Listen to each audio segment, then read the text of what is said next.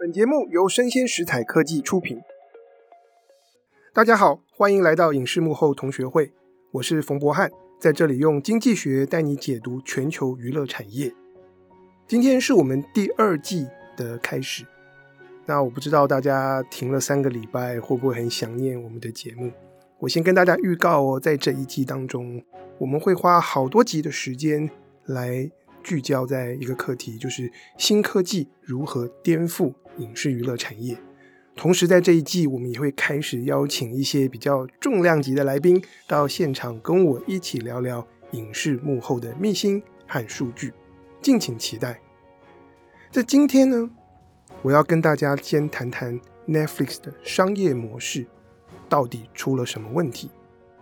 就在上个月啊，四月十九号的时候，Netflix 发布了他们的最新财报，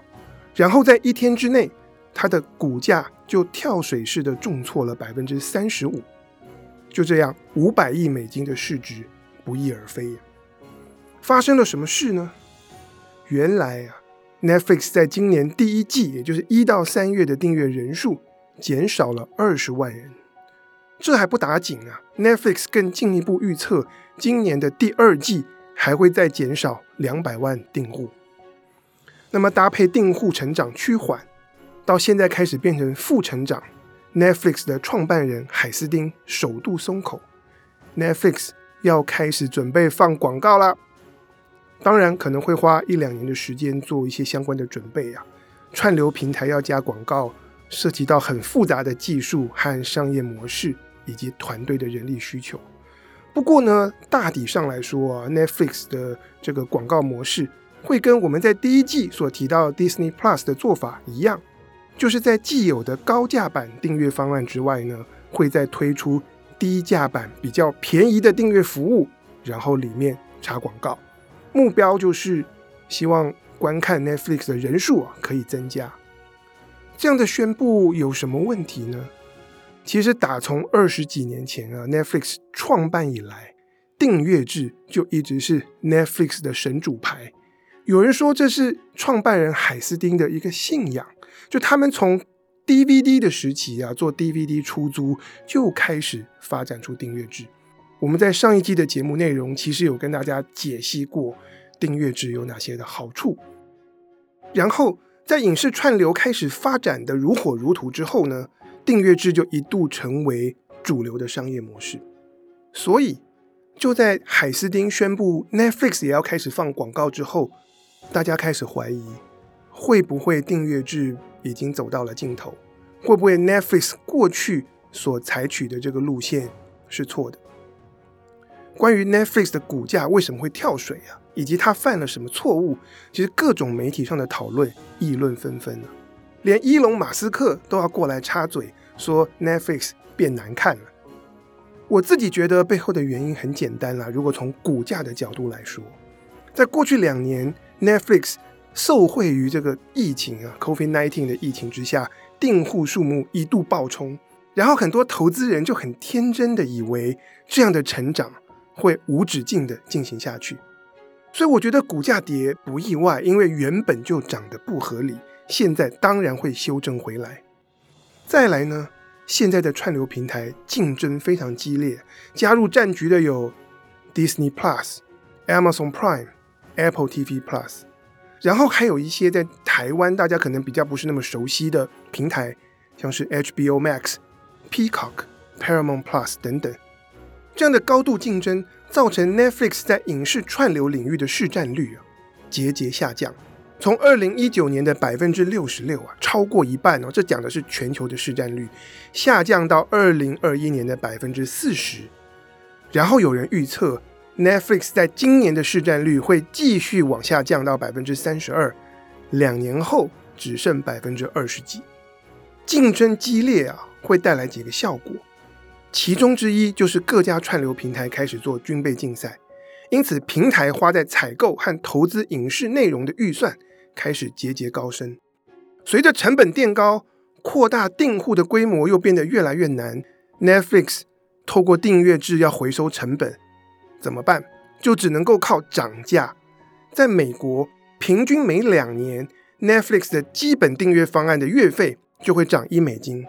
高级方案涨两美金，就这样一直涨涨涨。今年初，他们又在继续涨价。经济学的需求法则跟我们说，你卖的越贵，买的人就越少，订户的拓展当然就变得更加困难。所以，当我们循着这样的论点出发，很多人就开始质疑 Netflix 向来奉行的订阅制，强调要观众付高价，然后没有广告，这样的模式是不是真的走到尽头了呢？Netflix 股价的下跌啊，很大一部分是反映了大家对订阅制的信心开始动摇。然后也有人说，过去在传统电视跟有线电视的时代啊，百分之九十五的内容都是走广告模式。我们看连续剧、综艺节目都有广告，只有百分之五的电视内容，像是 HBO，是采取没有广告，但是比较高昂月费的订阅制。很多人认为啊。就因为过去广告模式是主流，所以串流平台加广告才会是未来。但事情真的是这样吗？我今天就要来跟大家详细的讨论。从经济学的角度出发，Netflix 的商业模式的确是出了问题，但那个问题的本质，并不是在于广告模式和订阅模式谁比较好，谁比较糟。问题在于啊，当 Netflix 坚守订阅制的时候，他没有做到经济学里面所说的一件事，叫做差别取价，自己放弃了机会，没有为 Netflix 自己花大钱所投资的原创内容，去开拓出最大可能性的观众人数，去开创出最大可能性的商业收入。怎么说呢？我们回想一下啊，十年前在串流平台兴起以前的电影产业。是怎么运作的？一部电影花了几千万拍出来，先上院线，大家付个两百多块钱进电影院看电影，大荧幕、顶级的音响效果，然后呢，又可以跟得上媒体的宣传和这个观众和粉丝的讨论，然后三个月后，电影从院线下档开始进入二轮戏院，同样是大荧幕，但环境就比较阳春。而且宣传的话题和热潮可能已经过去，你去二轮戏院，大概就一个人默默的看。然后 DVD 推出，可以买可以租，可能是几十块钱或上百块钱，我们租回家小荧幕比较便宜，也可以家人和朋友同乐。与此同时，这部电影可能还会上 HBO 这些电影台，虽然是小荧幕，但是没有广告，你只要付月费。就可以在电影台上看到很多不同的电影，然后再经过一段时间的同一部电影会在一般的电视台推出，不要钱，但中间穿插广告，有时候配合电视台的节目表啊，内容会需要剪接或者是删节。在串流平台推出之后，上面这样的模式出现了一点点的改变，但万变不离其宗，现在没有人在租 DVD 了。所以，电影从院线下档之后，就会上订阅制的串流平台，然后再等一段时间，可能片商再把同一部电影授权到那些免费但是有广告的串流平台上播放。这样的做法在经济学里有一个专有名词，叫做多版本策略，英文是 versioning。也就是说，同样一部电影，随着播映管道和时间点的不同。产生了不同的版本，每一个版本它其实都是一模一样的电影内容，同一个导演，同样的视觉，讲同样的故事，但提供给观众的周边效益却不太一样。院线电影是一个版本，周边效益就是大荧幕，然后可以抢快。电影一推出，搭配宣传，你立刻就能看，代价就是比较贵。可是就有些人愿意付电影票钱去看电影。然后呢，上串流平台的版本，大家是用家里的小荧幕看，但好处是，你付了两三百块钱的订阅费，一个月可以看很多片，吃到饱。多版本策略的好处呢，非常的明显，就是片商可以把同一部电影推播给更多的观众，然后透过不同的商业模式来创造更大的收入。在这样的过程中，愿意付高价进电影院享受的人，他付了更多的钱；但是不愿意付钱看电影的人，他可以等电视台播放，电视台透过放广告赚钱，片商再透过电视台的授权费赚钱。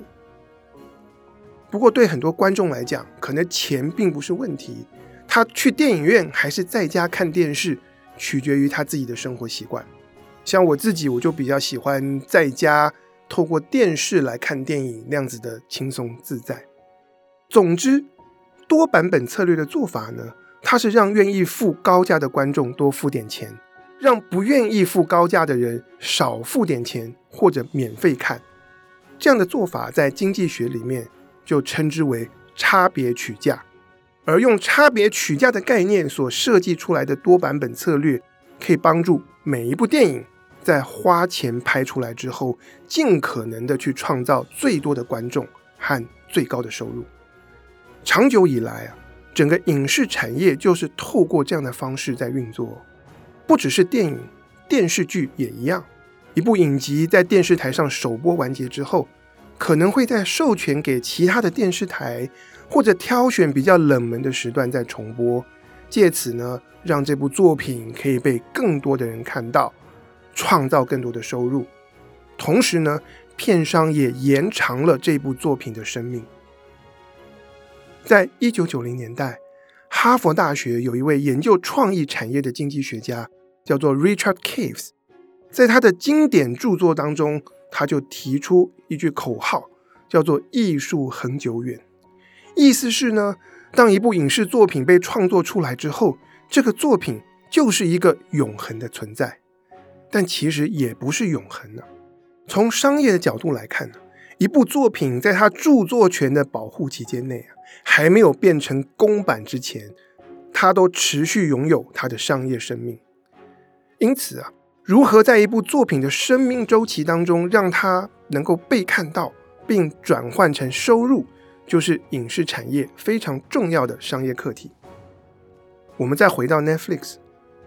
当 Netflix 抱牢着订阅制，并且高调投资各种原创电影、原创剧集的时候，我们就发现这些花大钱的内容，它就只有一个版本，也就是在订阅制串流平台上的版本。比方说，先前 Netflix 投资了一点五亿美金的这个预算，拍出一部电影叫做《鬼影特工：Six Underground》。然后我想多花一点钱进电影院看大荧幕，抱歉，我没有机会。我想多花钱的机会都没有。或者像是我家里一些长辈，他们喜欢看这种类型，他们不想花钱看，但愿意忍受广告，抱歉，也没有机会。从这样的角度来说，Netflix 原创内容的观众在无形之间啊变少了，并没有开拓到极限。因此，从 Netflix 投资原创内容的角度来看，他花一点五亿投资一部电影，却没有去利用不同的商业模式和播映的管道来从这部电影榨出最多的收入。这就是我认为 Netflix 商业模式里面啊。出现最本质性的问题。在我跟大家聊聊这个问题该怎么解决之前啊，我们先来看看所谓多版本策略或差别取价，它其实并不是只出现在影视产业当中。还有哪些例子呢？比方说搭飞机就是一个例子。同一班飞机从台北飞到纽约，提供的就是两地的交通服务，但是航空公司。规划了经济舱、商务舱，有些人愿意多付一两倍的机票钱，让旅途更舒适，座位更大，餐饮更丰富。那有些人不愿意，所以舱等的存在就是让航空公司去提供选择，从愿付价格最高的旅客身上赚到更多钱，然后向不愿意付高价的旅客收少一点的钱。旅客们皆大欢喜，但航空公司的利润。就极大化了，所以我们现在已经知道，Netflix 的商业模式有缺陷，并不是因为订阅制多么不好，而是因为 Netflix 坚守订阅制，让他在内容上的投资没有发挥到极限，有些钱他放弃了，没有赚到。那这样的问题该怎么解决呢？我能看到的至少有三种方法。首先是 Netflix 自己已经宣布了，他们在一两年后就要开始推出低价版的订阅服务，但是放广告。如果我们把影视串流平台当成是一种提供内容的服务，那么 Netflix 这样做就是为他所提供的服务创造出两种版本：一个版本是既有的高价但是没有广告的订阅，另一种版本就是低价但是有广告的订阅服务。然后不同的观众可以自己做选择。我应该还是会继续订没有广告的高价版服务啦，但我相信啊，有些原本没订 Netflix 或者是嫌它太贵的人，会愿意开始看 Netflix，选择有广告的版本。这是第一种解决方式。第二种解决问题的方式呢，是从单部作品的角度来看，也就是 Netflix 它需要设法为它所投资或购买的内容。创造出多种版本，借此来差别取价。这件事啊，Netflix 其实已经默默在做了，只是很多人还没有注意到。前阵子，Netflix 买下了鸟人的导演最新拍的一部电影，叫做《Bardo》。这位墨西哥导演，他曾经靠着《鸟人》和《神鬼猎人》连续两年得到奥斯卡的最佳导演奖。所以，很多爱好电影的人对《Bardo》一直寄予厚望。这部电影正在后制，然后当 Netflix 买下《Bardo》的全球发行之后，他们的全球电影总监宣布说：“诶，这一片我们会做全球的院线发行，不管在墨西哥、美国、加拿大，还是欧洲，或者是日本、韩国，只要你想。”进电影院看大荧幕，我们 Netflix 都会让你可以看到。所以 Netflix 已经在为他们所投资的影视作品设法推出一个高价进电影院更豪华的大荧幕版本了。这就是让愿意付高价的人能够顺利的付更多的钱。这是第二个解决之道。第三种解决之道呢？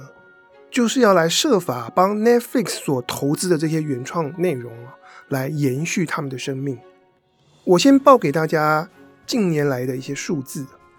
：Netflix 投资过一些重点的代表作电视剧集，像是《黑钱圣地》改编自小说的《猎魔士》，还有一个在美国比较红的《虎王》。我们如果来看这些作品，他们所有的观众都是在什么时候去看这些作品？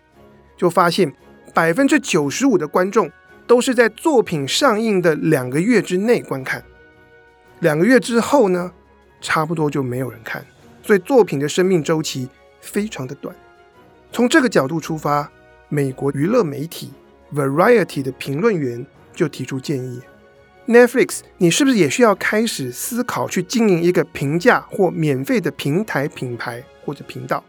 在上面提供完全免费但是有放广告的内容，然后这样的频道它是有节目表的，不同的时间播放不同的内容，这个频道就专门拿来播映这些比较旧或者是已经退流行的作品，让没有订阅 Netflix 的观众可以在这里。看到一些比较旧的内容，帮这些作品找到新生命。这种模式呢，在英文里面有一个专有名词，叫做 Free and Ad-supported Streaming TV，简称 FAST，Fast。也有人把这个模式叫做类电视。像这类平台的诞生，起因就在于过去几年啊，虽然订阅制的串流平台当道。但是随着订阅费节节升高，开始有不同的媒体巨头，像是 Viacom 或是 Comcast 这些公司开始认为，发展 Fast 完全免费，但是加广告的这种线性媒体来播放旧的内容，有它的市场性。因此，在这个领域当中啊，吸引了大量的资金涌入。举例来说，Viacom 这家公司，它旗下有 CBS 电视台。还有电影公司 Paramount，Viacom 就在二零一九年的时候并购了一个 Fast 平台，叫做 Pluto 然后铺头就可以播放 Viacom 自家公司当中比较旧的内容，借此从这些内容当中创造出更多的广告收入。Variety 预测，光是在美国，来自 FAST 的营收将会从二零二二年的三十九亿美金成长到二零二五年的六十一亿美金，而这还是在假设 Netflix 没有采用这种策略的情况之下所做的估算。不过呢，Netflix 其实从两年前开始啊，就默默的在法国或者一些地方去实验啊不同的平台策略，所以我猜啊，在未来啊，Netflix 应该很有可能也会自己开拓出一个完全免费的这个平台品牌，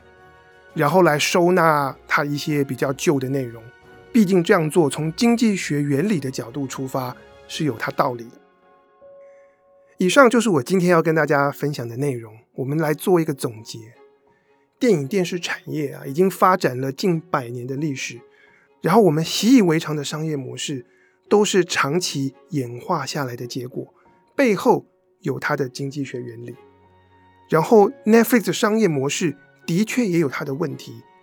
但这个问题可能跟媒体上沸沸扬扬的讨论很不一样，那就是。Netflix 没有透过多版本策略去创造差别取价的机会，因此有一些收入能赚，但是没有赚到。希望你喜欢今天的内容，欢迎订阅、按赞，给我五颗星。我是冯博翰，影视幕后同学会，我们下次见，拜拜。